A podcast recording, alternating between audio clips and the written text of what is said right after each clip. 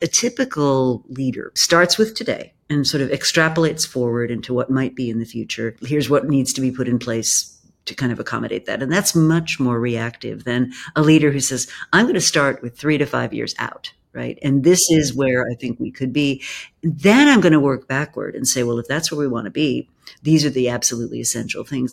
Welcome to The Thinking Leader, brought to you by Red Team Thinking. Bad leaders react, good leaders plan, and great leaders think. Each week, you'll get new ideas and insights from business executives, military experts, and innovative thought leaders to help you lead more effectively and better navigate your complex world. Now, here are your hosts best selling business author and top rated leadership speaker, Bryce Hoffman, and former RAF Wing Commander and business agility coach, Marcus Dimbleby. Hello and welcome to the show once again. Great to have you all joining us and listening in. Bryce, hello, my friend. How are you? Hello, Marcus. I am good. I'm excited. We have a wonderful guest this week. Rita McGrath is on the faculty at Columbia Business School. She's the author of several books, including one that I really like called Seeing Around Corners. And she's a partner in the company Valize with one of our former guests, Ron Bohr, who a lot of you listened to and liked, that uh, helps companies innovate and transform. And most exciting of all, she's working on a new book right now that I just love the title. The Permissionless Organization is what she's conceiving of. So, a lot to unpack there. Rita, welcome to the show. A pleasure to be here. I'm so glad we finally made this happen. Yes. So, so many places that we could dive in here. Let's talk about your your your latest book, Seeing Around Corners. Can you tell folks a little bit about what that's about? Sure. So, Seeing Around Corners was actually inspired by Andy Grove's work back in the 90s on strategic inflection points. And as he put it, a strategic inflection point is something that creates a 10x change in what's possible. So 10x faster, 10x cheaper, 10x more convenient. Um, and I didn't know what to do with the concept for years. I mean, I, I, it, I, I loved it. It sort of burbled around my head. But if if you have this thing that just comes out of nowhere and uh, takes you by surprise, like, well, what do you do with that strategically? And then a friend sent me an article, and the article was called "What if you changed the world and nobody noticed?" And cool. the core story in the article was about the Wright brothers' invention of manned flight. And this is a big deal, right? I mean, human beings have wanted to be birds as long as we've been human beings. you know, we get ticked off that we can't fly.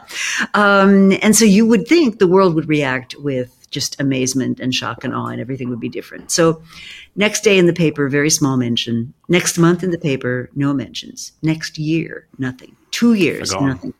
It took until five years after the 1903 demonstration that this could be possible that before any major newspaper took it seriously. And this then became the crystallizing seed for the book, which is when you think about inflection points, they feel as though they came out of nowhere.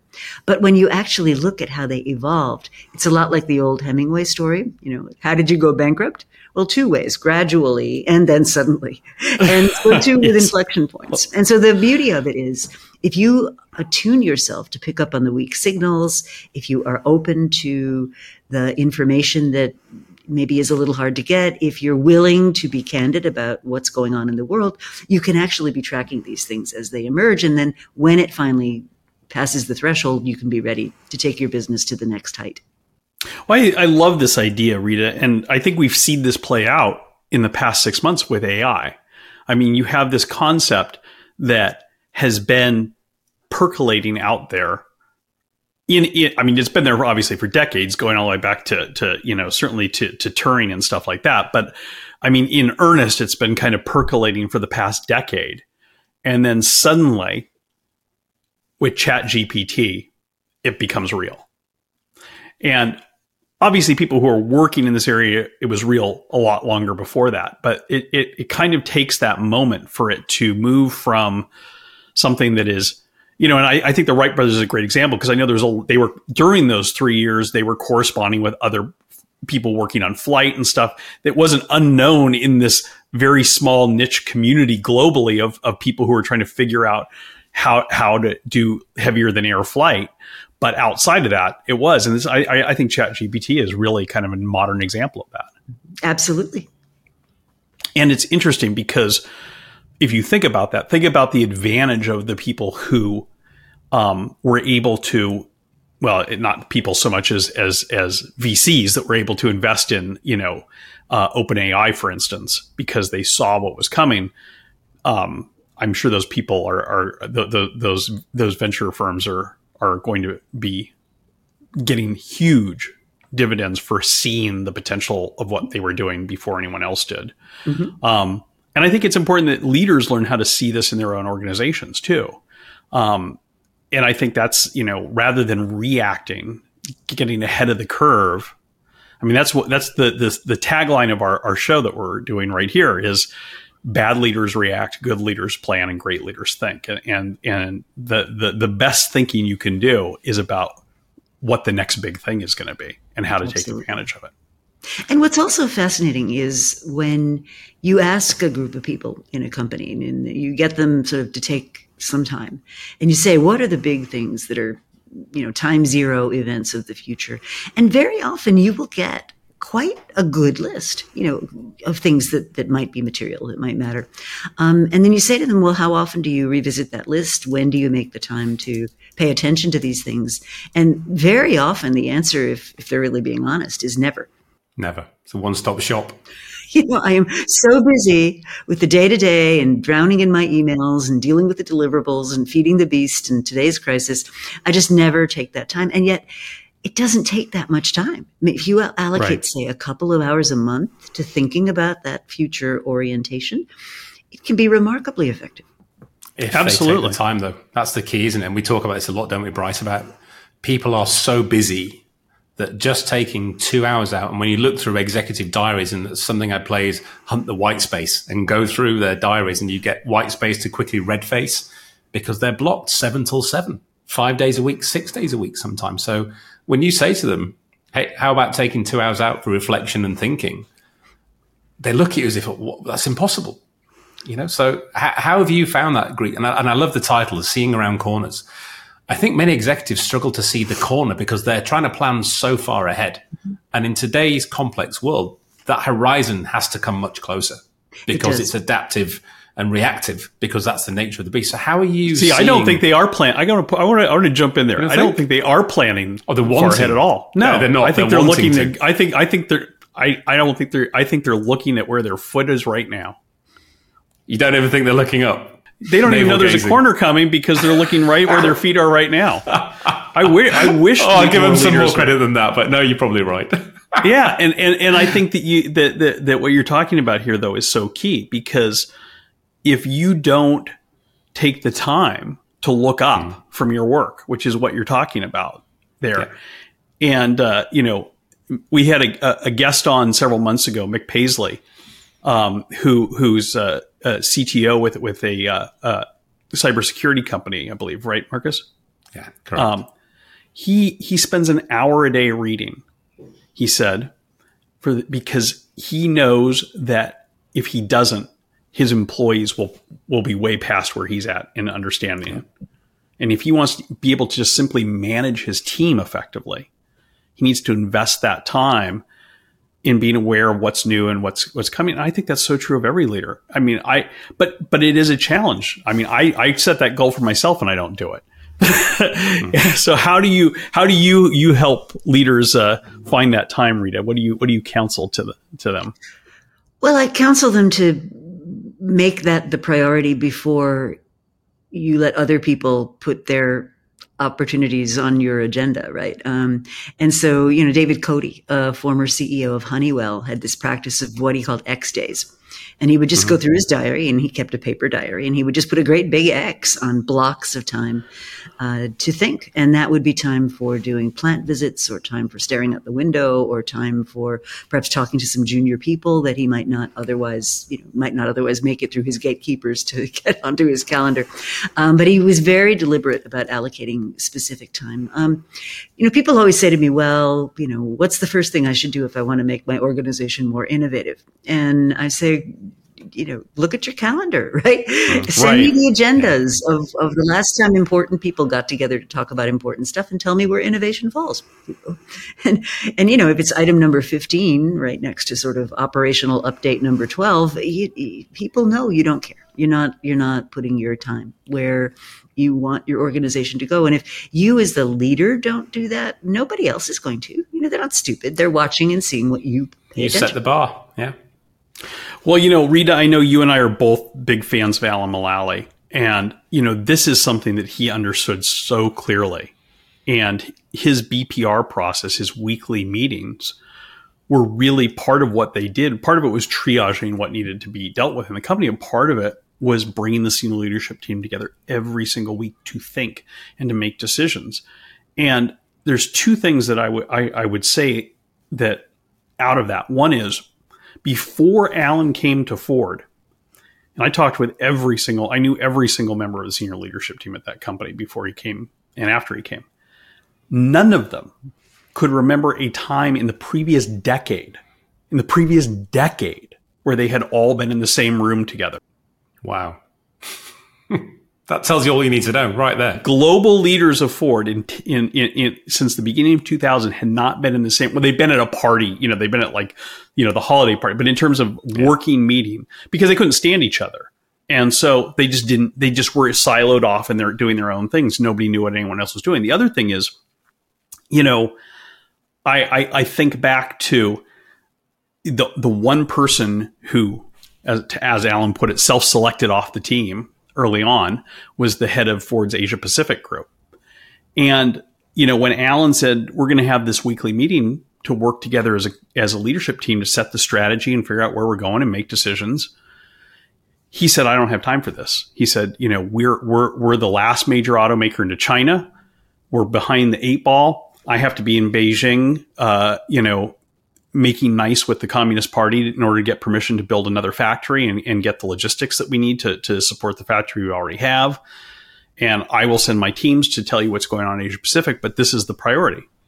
And Alan looked at me and he said, You don't have a bigger priority than running this company.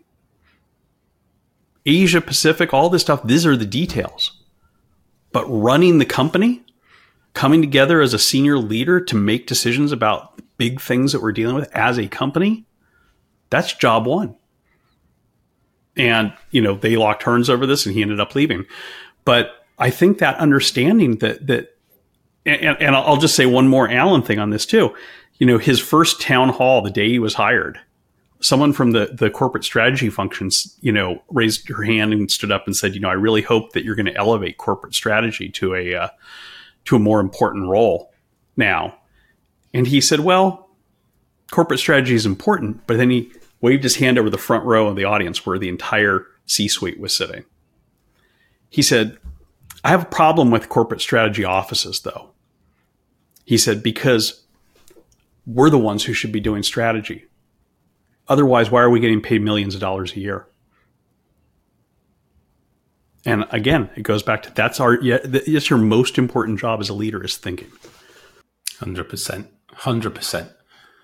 And I was looking at your Sparks sessions, and I, I love talking about these popular management tools where you were saying everybody wants to be the author of this popular tool, uh, as everyone's aware of. And I'm going to write, read a line here. What makes a difference, as with any tool, is the skill of the person using it and the consistency with which you stick to it. How we know, we know that's a major problem. That it's that consistency, that self discipline, which goes back to the time thing we're talking about goes back to buying into that strategy that Bryce was alluding to there at Ford.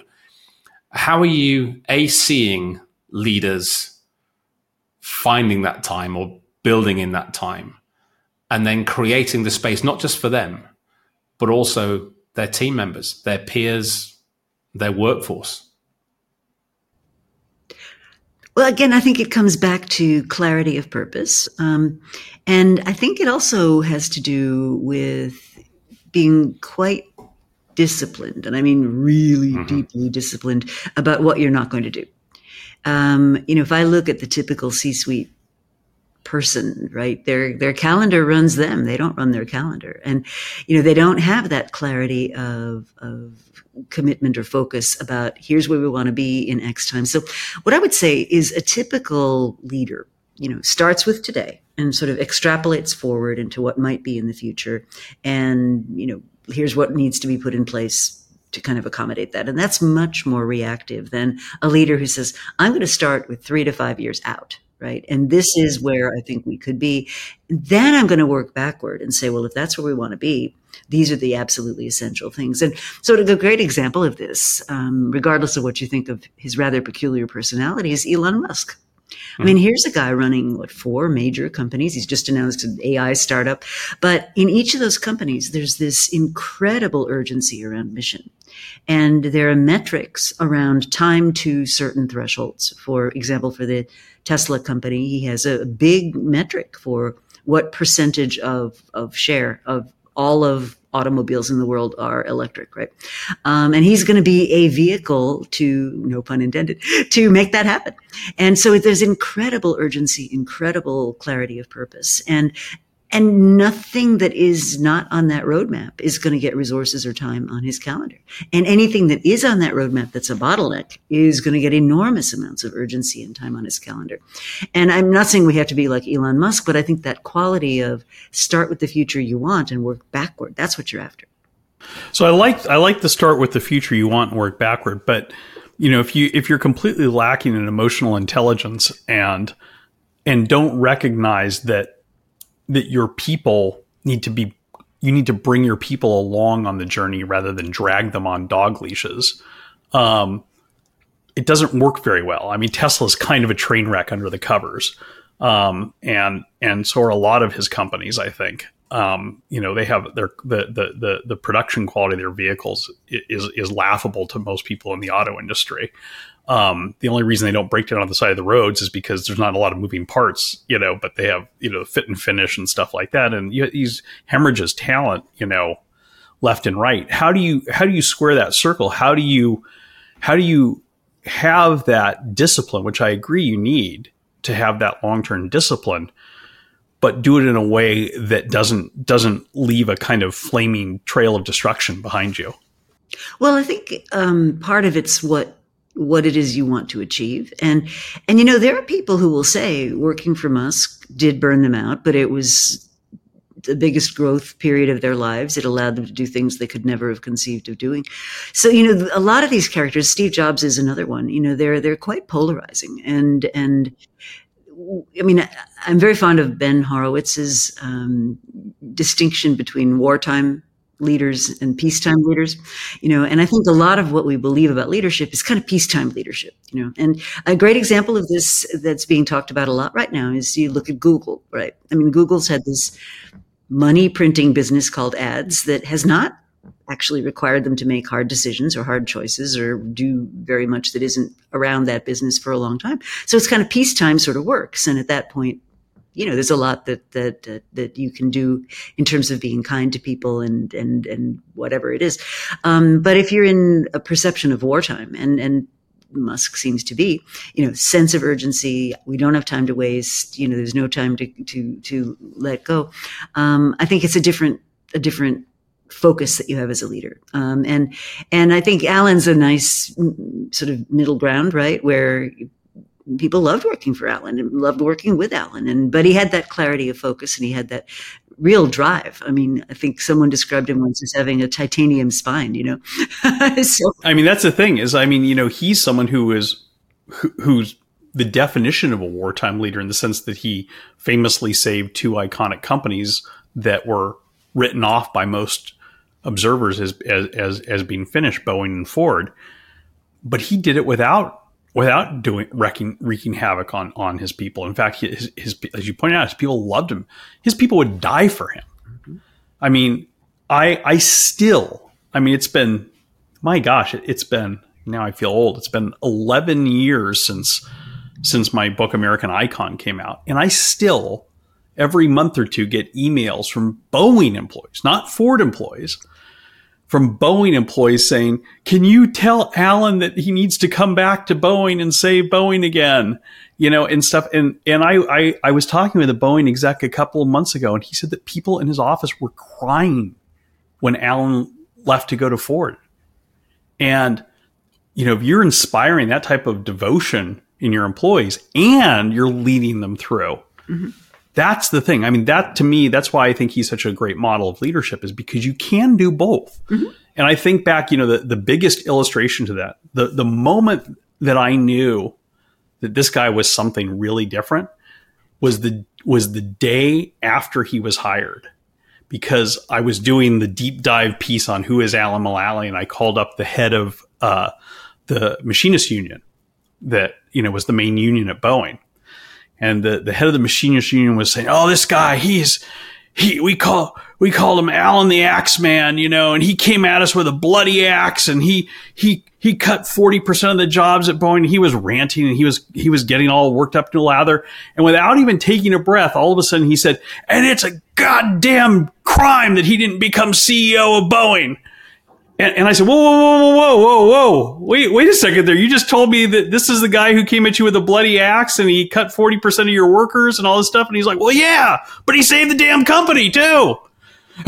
and, you know, so I mean, if, if that's what you inspire in the people who, who, who were at the brunt of the hard decision, dodged an axe. Yeah. Yeah. That's, that's an amazing thing. And I think, you know, to me, this isn't a once in a gener- generation type thing. This is something that I think a lot that leaders can strive to cultivate in themselves too. It's just it's just about awareness. Mm-hmm. This goes back and, to what we were talking about earlier and using these tools. We talked about consistency and discipline, but Rita, you also talk about the skill to use it. Mm-hmm. Right. Uh, and personally, I, I, think the skill required of modern leaders today is lacking. Mm-hmm. And I think you know the, a lot of the context is you know what got us here will keep us here. It won't. And I think there's a lot of reticence to unlearn. Um, we work with Barry O'Reilly, writes a great book, Unlearn, about how you have to unlearn a lot of the things because in the past, you know, 20, 30 years, what worked then has so drastically changed now in this digital era that we need to unlearn a lot of that so we don't start repeating those bad habits, but also then start to relearn and learn new things, mm-hmm. which, you know, and it's specifically men of a certain age are very loath to do that because they believe that they know what's going on. They believe they know the company, their sector, etc. And I think certainly the executives we work with, the progressives who understand learning, relearning, and evolution, not of, not just of themselves but of their people, and invest in their people rather than just technology, just process. They're the ones leaping ahead.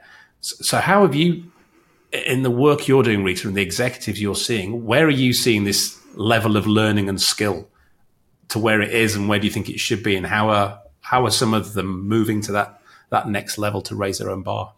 Well there's a whole range right? I mean any source of human endeavor is going to have levels of capability which differ.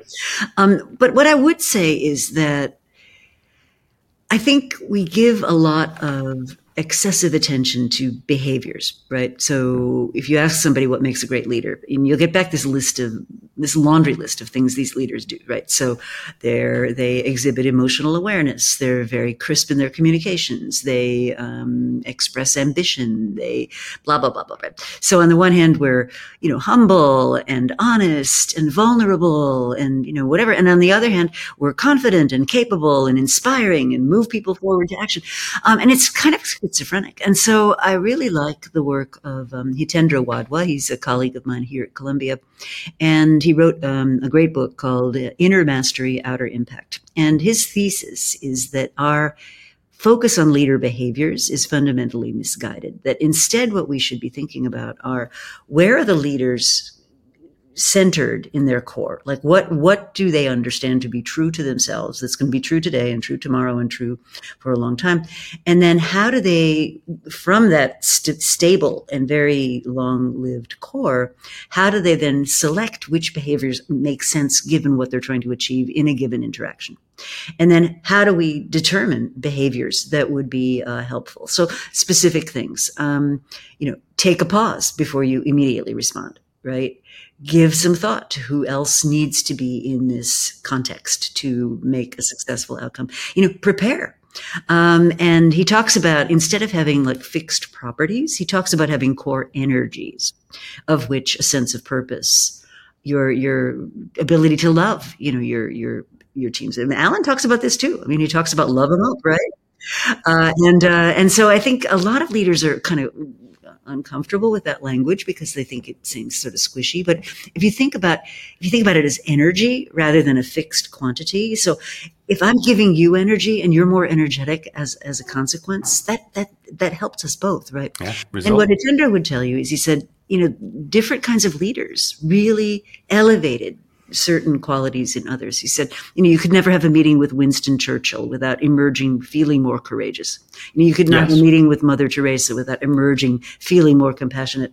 And so I think this notion that we have this stable kind of core of things, which then we can be very selective about how we use those, you know, in a given situation. Um, and if you look at the way people describe, for example, Abraham Lincoln, um, and he got a whole just laundry list of people who interacted with him, you would think they were talking about 10 different people. Hundred percent, hundred percent. You know, and, and so I think that, that idea that you have to work on this core of who you really are and, and the things like emotional awareness is absolutely a piece of that. Um, yeah. and, and, but then then be skillful in how you express that in given situations, depending on what it is you're trying to accomplish.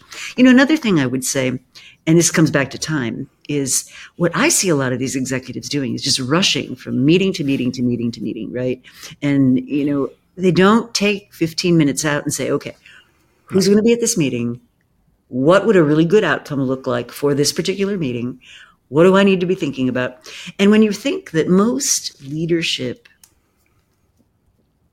advances are not something that happens in one meeting and it's once and done. It's it's a cumulative series of interactions that you know put one put one foot put, gets put in front of the other, and and so if you're not giving some thought to okay, how am I moving like one inch closer or one foot closer to my ultimate goal, and how do I do this in the moment of this meeting?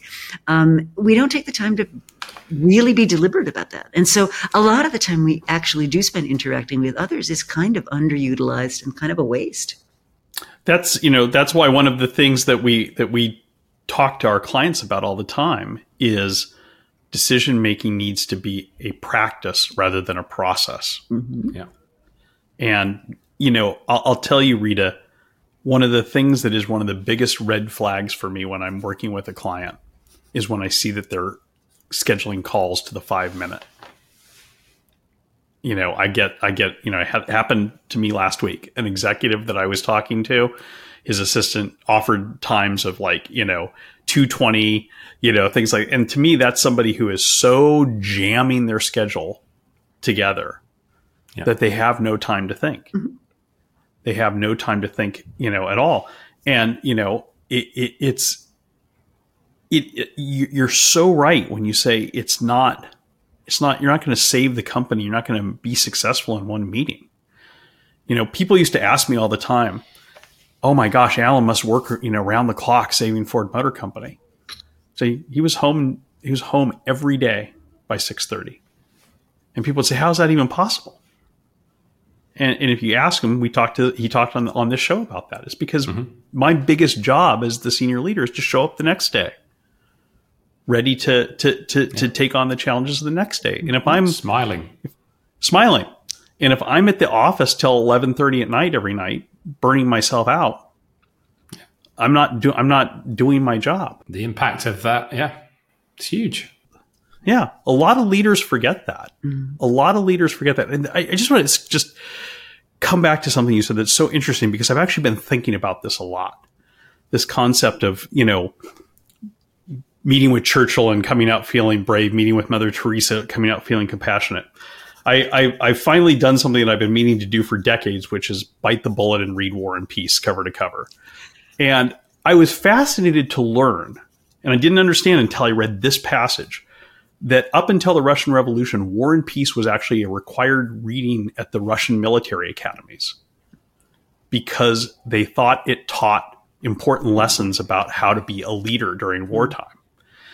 And there's a I won't go into all the details, but there's a, a, part of the book, and it's about a historic Russian general, and and Tolstoy observes that in the midst of this battle, all these different officers are coming to him saying, you know, sir, you know, the French are here and, you know, we need to, you know, rally our, our, our cavalry and, and counterattack here or they're going to turn our line. And, he, and the French are here and, you know, that we're under fire. We need to pull back.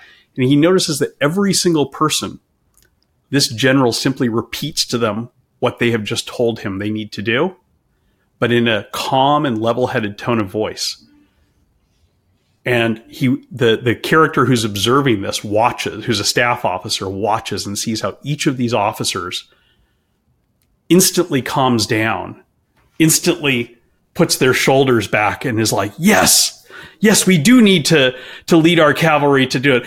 Off we go to do that. And they leave inspired and and, and he notes that he hasn't made a single decision in the course of this entire battle.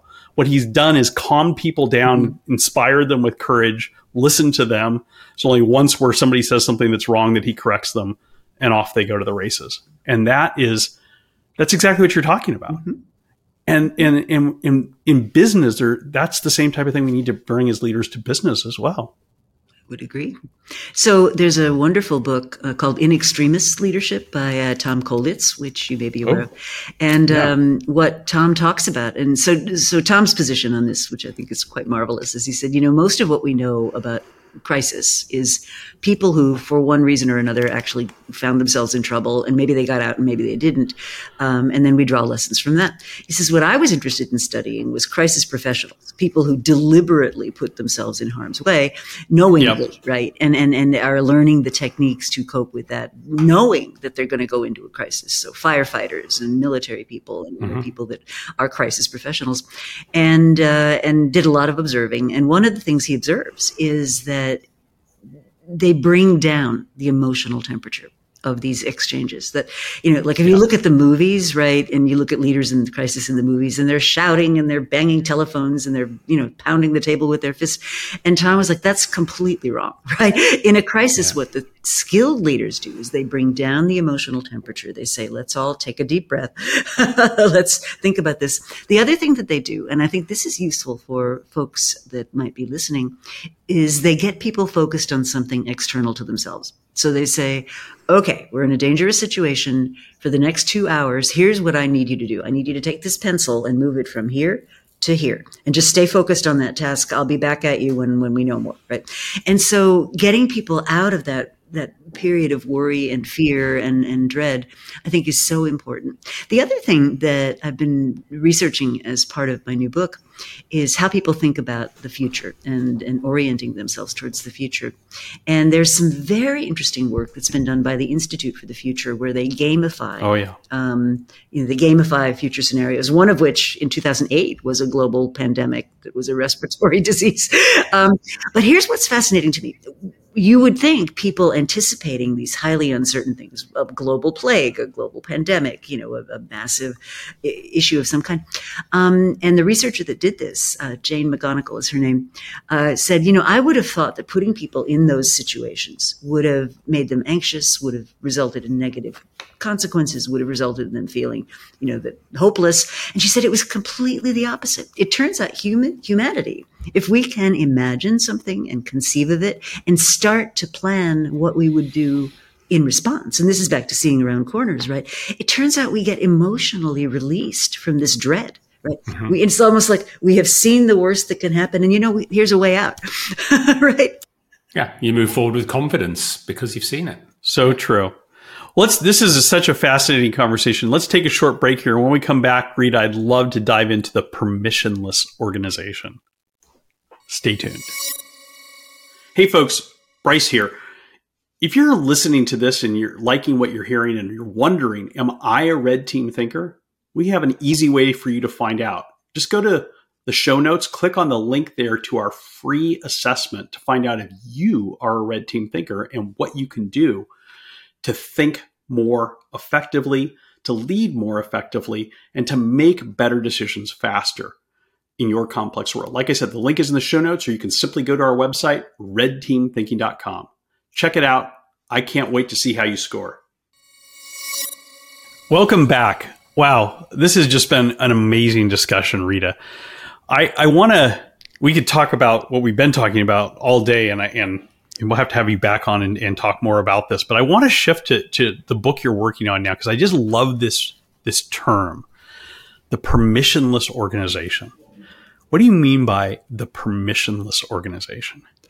Well, it refers to techniques and technologies that allow consequential decisions to be made as close to the edges of the organization as possible. So that you have the ability for small teams uh, to to act in the moment as they feel they should act, which makes the company much more responsive. Um, the trendy way to talk about this is agility, right? But it's it's it's more than that kind of you know that scaffolding of scrums and all that sort of language that's now gotten kind of, as with many management tools, we were just talking about. It's a whole nother podcast, yeah, right? Yeah, it kind of gets distorted. But um, I think the reality yeah. of is what technology can do now is actually step in and replace what a lot of management used to be. So in a multi-layered bureaucracy, you know, you had people who were coordinators and they needed to run around with clipboards, metaphorically checking on things and allocating tasks to people and so forth. Whereas if you use technology well and you design the organization right, a couple of things can be done. So firstly, you can create teams where everything is available to them that they need. So you you you reduce and eliminate reduce the dependencies. Yeah, the dreaded dependencies. Yeah, exactly. Yeah. So that's one. Secondly, um, you get them focused, and this is back to this concept of focus. You get them focused on a few tasks which are important, but which can be completed end to end in a compressed period of time. So uh, we, we, were working with a Fidelity um, personal investing. And uh, this was mm-hmm. when Kathy Murphy was running it. And she did this little study of about 100 people in the part of the uh, company that she worked for. And they looked at what they were doing all day long and found a couple of interesting things. So the first thing they found was that on average, the people were working on 10 to 12 mission critical issues at the same time right? But mm-hmm. everybody's wasn't the same 10 to 12. So that was the first thing. So that you were time shifting all day long. And so your meetings mm-hmm. were not all about one thing. Your time was kind of peanut buttered all over all these tasks. Second thing was the dependency question, which is they were doing things sequentially you know? So it would start off maybe at you know programming and then maybe it would go to marketing and then maybe it would go whatever. Um, so things were being done in sequence and sometimes critical information that would have been really really good to know at the beginning of the process they didn't get to it till the end. So, you know, you might get all the way down a programming channel before legal would say you can't do that, you know, or whatever. Um, and then the last thing that they found was that people were very frustrated because, you know, critical information that they knew existed somewhere wasn't available to them to get their jobs done. So they redesigned the organization basically. They said, okay, what we're going to do is we're going to work in small teams. Instead of work being allocated to teams, work's going to get pulled in by teams. So we're going to have an agreement mm-hmm. on what are the core objectives that we want to meet here. And then the teams were set free to really work in, in a very single minded way on one or two tasks at a time, time boxed with discrete outcomes along all along the way. And what she found when they reorganized that way was that the time to complete a particular, say, feature on the website was reduced by 75%. So uh, when I say permissionless, I don't mean chaotic. What I mean is you're you're architecting a set of principles that allow you to have people really close to the customer, really close to your ecosystem, really close to the edges of your organization to make quite substantial decisions without having to get permission from anybody. I love this. This is is so central to what we teach, what we advocate you know there there there is in in in business it's called distributed decision making in the military. It's Auftragstaktik or, or or mission command. This there's a there's a common realization though that driving decision making as close to the front line as close to the coal face as close to the factory floor as close to the retail register as possible is essential to coping with a world where change happens so rapidly. And and yet organizations and leaders within organizations struggle so much to do that. And I think that there's there's a lot there's several reasons for that. One of which is exactly what you're addressing here, I think, which is they they lack the tools to do that. The other is they lack their teams lack the capabilities to do that. They don't have the basic critical thinking and decision making skills to do that, which is what we've been focused on. Then there's something above both of those things, which is goes back to what we were talking about before the break with the type of qualities that leaders need to cultivate in themselves, which is that leaders need to get comfortable with ambiguity. Leaders leaders need to get comfortable with uncertainty and and letting go and trusting their teams to make decisions without having to go back and reference everything to them. And this is it's it's a hard thing for leaders to do, but if you get the the tools like you're talking about in place and if you develop those cognitive capabilities in your frontline managers that we've been talking about, that should give you the confidence to begin to get comfortable with letting go. Yeah, I, I, think I think that's right, and I think the other thing that people don't understand, and this is a particular obsession of mine, which is if you think about a competitive advantage or something that's a success, right? It has a life cycle to it. Um, you know, it begins with innovation or coming up with something new. Then you have this great period of exploitation, and then things change, and you need to transform the organization. So we teach people really well how to do that exploit thing. And what we leave them empty handed with is how to do the front part, the innovation, the ambiguity, the, you know, crystallizing conditions under uncertainty. And we don't do very, a very good job of teaching them about transformation on the other end. And so what you have is this real skill gap. And the reason I find this so distressing is this is not unknown stuff. you know, this right. is like right. I've been working in this my whole life. There's a whole set of practices and principles that you can use to make this real in your organization, yeah. and yet, for whatever reason, we're not uh, teaching it. Well, and the the best leaders have known this. I mean, Patton famously said, "Don't tell people how to do things. Tell people what needs to be done, and let them surprise you with the result." You know, and that's that's that's a kind of uh, you know English translation of the principle of Auftragstaktik, which the which the Germans developed, which is which is allowing the the leaders at the front lines to make decisions for themselves yeah. without having to go up the chain of command. Mm-hmm. And you know, and, and it's interesting because you know we're students of military history, and and so some of our analogies come from that world, and you know people think that that that the that the the Germans dazzled the world with blitzkrieg because they had tanks and radios and planes, which is true. First to use those all together, but a, just as big a part of it was this concept of of Auftragstaktik of enabling the frontline leaders to make decisions in the moment, and they the the an interesting fact that the U.S researchers determined after the war when they were trying to study why were the Germans, particularly in the beginning of the war, so much more effective than than the Allies. They found that the Germans had the highest casualty rate of officers of any country. What why was that significant? Because it showed that that fairly high-ranking officers up to general level were leading from the front. Mm-hmm. Were at the front, you know, the, the, the, the, classic image is, is Rommel, one of their top generals, you know, in a tank with the hatch open, you know, and at the spearhead of, of plowing through France and stuff. And whereas American and British and French generals were hundreds of miles away, you know, echelon. Yeah. yeah. And, and so that has risks, but that's also opportunities. And, you know, there's a famous story that, that, you know, the German high command was furious because they didn't know where Rommel was for three days during the invasion of France because he was moving so fast. He didn't have time to set up phone lines to to report back. Busy. Yeah. and and and he wasn't having meetings. you know, he was yeah, doing exactly. And and but we need that type of agility today because because yeah. the world, you know, you you know, I, I've been thinking about this since the break. You know, every leader now needs to be a wartime leader because the world is changing that rapidly. The challenges there are so many existential threats that companies are facing right now I can't think of a single sector, a single industry where if I was running the company, I would be sitting back, relaxing right now, feeling confident in the future. I mean, look what's happening in Hollywood right now.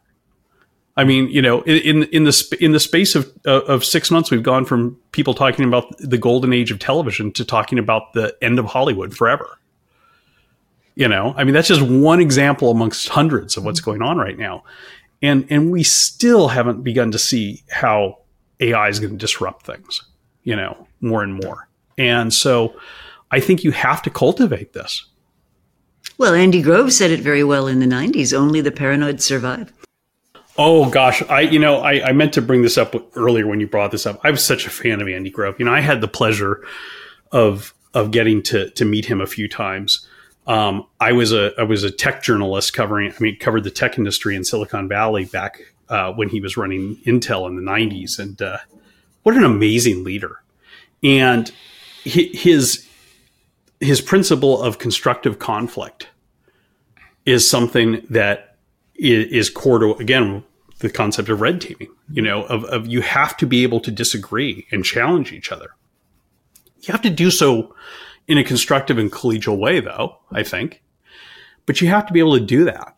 You know, and I and I think back to this, you know, the the the the first major multinational company that that hired me after after I wrote my book Red Teaming.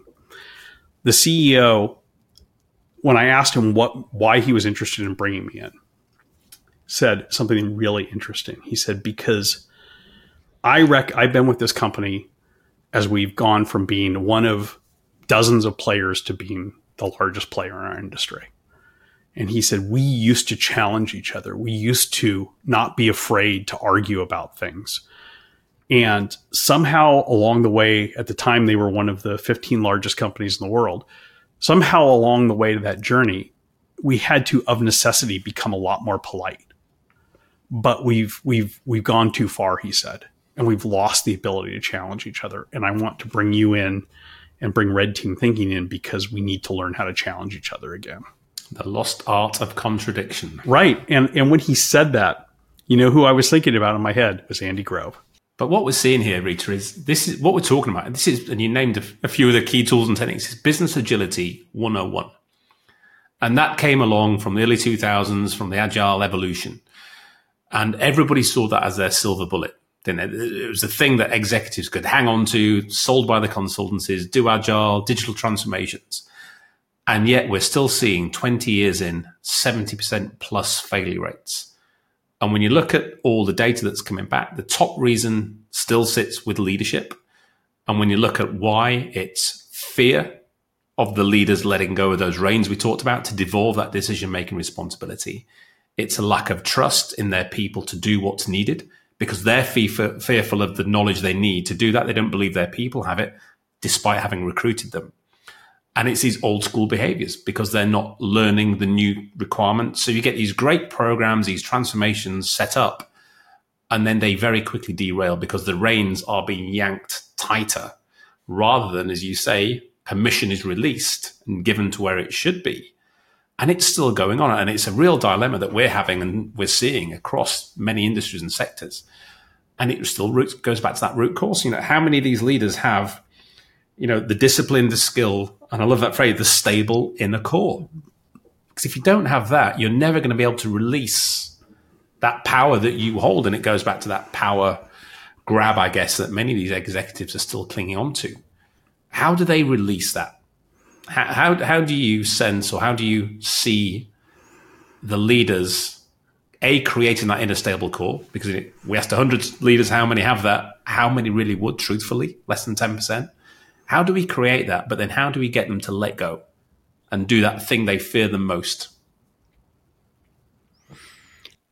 I know that's a that's a war and peace question in itself. existential but. question. Um, well, I think the first thing that that I would observe with respect to the the core, right, is is the only way you're going to improve is seeking out and not letting go of feedback, right? Um, you know, you, you, never get better if you don't have these the, the learning loops, right? I mean, we know that human learning is a function of saying, "This is my hypothesis. Reality did not coincide with my hypothesis, maybe I need a new hypothesis, you know, and, and it's so too with learning, right? You, you, you, you learn from the unexpected, you learn from surprises. And the only route to growth is you have to take on something that you don't know how to do, see how you do it, practice, get better. And I think there's a lot of work people do need to do on their core. And the first thing they have to do is acknowledge that's necessary.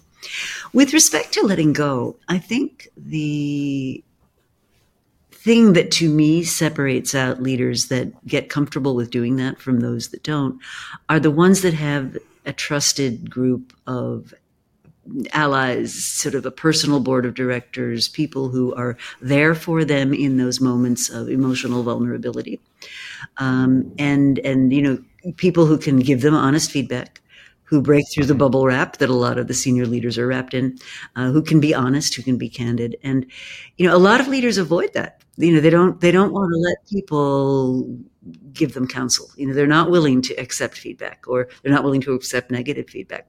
And I think part of the problem with the, the higher in a hierarchy that you go is the harder it is for people to be honest with you. And you can't grow if people aren't being honest with you. So you get into these sort of doom loops where these very, very senior people are not hearing what they need to hear to improve personally or to improve the business. Absolutely. There's a there's a story that that that uh, we we talk about a lot of, uh, that I heard when I was at uh, the Command and General Staff College about a, a, a three star general who was being promoted to four star, and during his pinning on ceremony, the other four star, since that's the highest rank there is in the in the U.S. military today, the other four star who was pinning on his four star pulled him close and whispered in his ear and said, "Congratulations, no one's ever going to tell you the truth again." And, and this guy became one of the big advocates for red teaming in the military because he realized that the only way that he was ever going to get the truth as a senior leader again was to create processes, to create mechanisms for getting people to challenge things, for getting people to tell him disconfirming things and stuff like that. Because otherwise, people are just going to tell him what what what he wanted yeah. to hear. Yeah. And, and this is a frustration from the front lines, isn't it? When you go and talk to those frontline teams who are trying to make those decisions, if they're relaying bad news upwards to you know escalate the problems, and then they meet the CEO one day and talk about it, and the CEO is oblivious, mm-hmm. and because that bad news has gone through the rose tinted filters, we used to call it the colonel filter in the military, but you see it in organizations, each management layer will dilute the bad news because they don't want to be the harbinger of doom or the harbinger of the you know this is a real problem. The the reds that we talk about with Alan. Mm-hmm. And everything suddenly becomes green again. Mm-hmm. And then when the CEO gets to the coal face, it's like, hey, why am I, why, why, am I surrounded by all these problems? Why haven't I been made aware of this? Exactly. And it goes back to what you said, Rita. If you've got that cadre of capable people around you who are willing to call you out, willing to tell you the hard truths that you need to hear, and not keep telling you the lies that you want to hear, that's what makes a leader trustworthy and that inner confidence to say, okay, off you go, do this. Mm-hmm. And because I'm getting told things, but when you start finding out information that you're three, four, five layers below you have prevented from arriving at your desk, that sets a whole different mindset about how you work with those individuals, what problems are much broader than what you think sit outside your office. So, so I'll have to share with you a great example of a leader who was acutely aware of this. Um, this was Gisbert Ruhl, and he was the CEO of a German metals services company called Klöckner and a terrible business, right? So you're caught in the middle between these huge steel producers and metal producers and this sort of fragmented rats and mice group of customers that you're trying to serve. And so the whole supply chain was a nightmare. Anyway, his solution was he wanted to do a digital transition, you know, really, really bring hmm. the whole sector into the modern age by doing a digital thing. But his big concern, well, he had many concerns, but one of his big concerns was that his message would be diluted by his middle managers, that they would prefer not to change. They wanted to hang on to the old way of doing things. Yeah. And so what he decided to do was install what he calls non-hierarchical communication, which for a German company, this is a big deal. So he bought an instance of Yammer, and gave it to everybody in the company. And he said, look, if there's anything happening in any part of the company that you think I would benefit from knowing about, I want you to send me a text through this Yammer yeah. thing. And now this was, I mean, this was revolutionary on many, many levels. Um, and what he did when he first installed it was he dedicated two hours every day to being on that system. And he further instructed his IT people to put any message that came from someone who was sort of lower in the hierarchy to invert the hierarchy so that a message that got priority would be from a person who was not hierarchically an important person. And he would respond. And the interesting thing about his response is like, so say somebody wrote him about, about, about a problem that really should not have existed. It was a result of sloppiness or whatever. He would never take uh, a, a, sanction for the, the leadership chain up and down. What he would do instead is he'd say, ah, you know, we're so glad you brought this to the surface. Perhaps there's some way that we can come up with a solution that everyone agrees would make sense. But no kind of punishment. It wasn't what like that. And people got the idea. And then what happened was people started to talk to each other. So this became almost an information spine for this kind of very honest, transparent communication up and down the organization. It's really an interesting technique. But you know, I love that idea. But there's a there's there's a there's a there's a caveat with it which is you have to listen. Oh yeah, yeah. Right. Because I, I, I was working with a South Korean conglomerate who the CEO had the same idea, literal same thing, except he was going to use use uh, uh, the the private version of Facebook. I can't remember what it's called that companies can use. But the problem is, is that every time somebody told him, "Here's what's going wrong," he'd attack them and say, you don't know what you don't yeah. you only see yeah yeah. Yeah that's not that's the danger. That's why those things are a one shot. And you get it wrong on the first shot right. there's no second shot it's dead.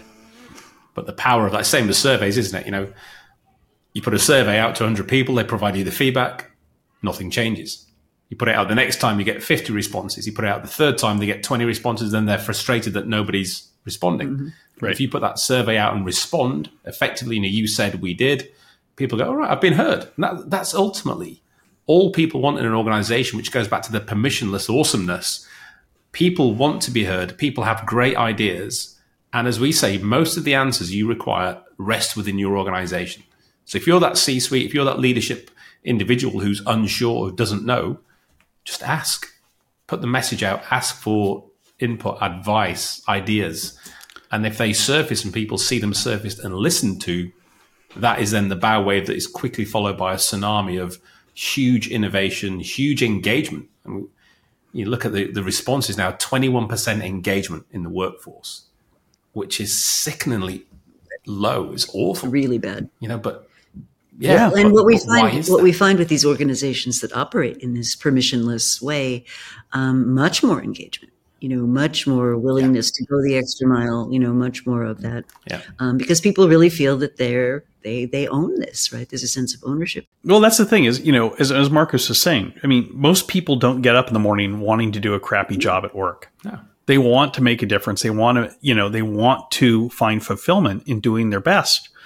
But what, what kicks the stool out from under underneath a lot of people every day is going to work and, and, and, feeling like nobody wants them to do their best. And it doesn't matter if they do their best. And if they do their best, it's not going to make any difference anyway. So why bother? and so, you know, just, just having, I love that example you shared, Rita. I'm going to, I'm going to learn more about that. But just having that, that, that conversation with your teams, with your employees is so powerful. And, you know, I think that's something that every leader at every level of every organization can do and can start doing today, can start doing tomorrow. And they don't need to wait. They don't need to ask for permission to do this. So I hope if nothing, if, if, folks, if you don't take anything else away from this, I hope you take that away from this. This is so much to, to, to think about, but that's a big one. So Bryce, can I, can I add one more thing just to build on that thought, which is, um, you know, one of the things I think that gets in the way is the they problem, right? I mean, I've had this all the way up to the C suite in a major corporation. When they start talking about they, they mean the board. And I'm like, if you guys can't make yes. this happen. It's always the one up. so, so, you know, what I would encourage people to do is stop using that as a crutch, right? If, if you're not operating in an agile way, wherever you are, if you're not operating in a way that is respectful of people and, um, you know, gives them power and lets people do their best work every day, then, you know, that's, that's on you, right? Hundred percent, Rita. Yeah, and I don't think you can let you know the, the, excuse that well they won't do it because the most enduring changes operate from groundswells of shift, mm-hmm. you know, up bottoms up, up, right? Amen. We yeah. were Marcus and I were teaching a class yesterday, and this came up in the class. One of our students said, "You know, I love what you're teaching, but in my organization." you know, my boss doesn't want to hear anything that challenges the status quo and stuff. And, and so I can't use any of this stuff. And, and, and my response was, you can use this with your team though.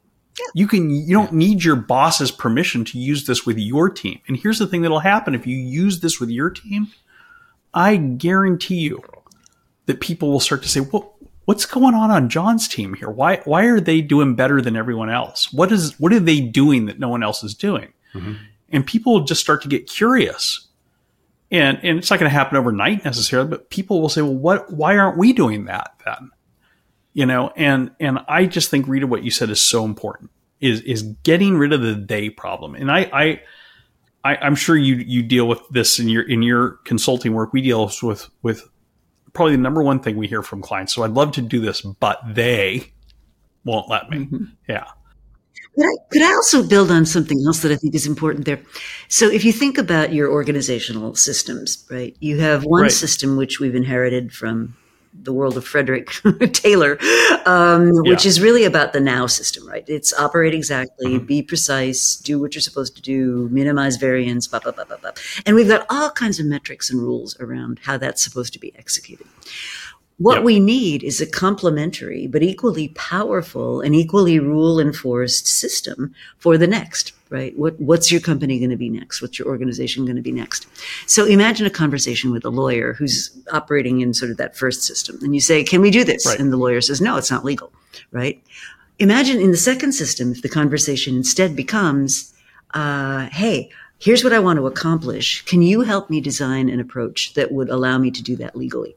all of a sudden you've got a completely different conversation happening. Now you're like, oh, well, you know, uh, if you do this, but if you do it in that sequence, I think we could maybe get away with this and that could make it work. You're opening up possibilities. And so if you think about the people that enforce rules in a company, if the only rules they have are the rules of the now system to work with, that's what they're going to enforce. But if you give them rules around the next system, like don't don't ask for a yes or no, ask for how might we, right? And if that becomes the rule, mm-hmm. all those rule enforcer people will now enforce those rules. And so I think what we need to be mindful of is installing some of these next system practices throughout the organization because then you're you know the people that enforce the rules have a new set of rules they can enforce and what i think is important for people to realize is we think of this sort of innovation next discovery processes as being undisciplined. You know, Steve Jobs arrives at a clamshell in a black turtleneck and iPhones. It's not like that, right? Rising from San Francisco Bay. It's, yeah, right. You know, it's, I mean, but it's hard work. It's discipline and there is an actual discipline to it. It's rock rib discipline. But what you want is all your rule enforcers to be able to enforce those rules as much and where it's appropriate as the people that are enforcing the, the existing system rules. I love that, Rita. That is so true. Rita, how can people learn more about you and your work? Me? Well, I have a website very creatively called ritamcgrath.com. Um, and you can read, um, I publish regular articles. They're called Thought Sparks every, every, pretty much every week. Um, so you can subscribe to those. I also have a YouTube channel where I post uh, interviews like this done of all kinds of artists and entrepreneurs and authors and, and so forth. And then I have a sister company to the Rita McGrath group. So if you think about Rita McGrath, that's all about writing books and articles and thinking. And I, some years back, uh, got involved with a company called Valize, which is around implementation. So it's around how do I take those great ideas and make them a reality in my organization. Excellent. Well, we'll put links to all of that in the show notes. Thank you so much for joining us today, Rita. Thank you, Rita. Oh, what a pleasure. Wonderful to meet you. Nice to meet you and to be continued, I hope. Thank you for tuning in to The Thinking Leader. Check the show notes for more information about the topics covered in this episode. There, you'll also find a link to our free assessment. Click on it right now to find out if you are a red team thinker with a red team culture.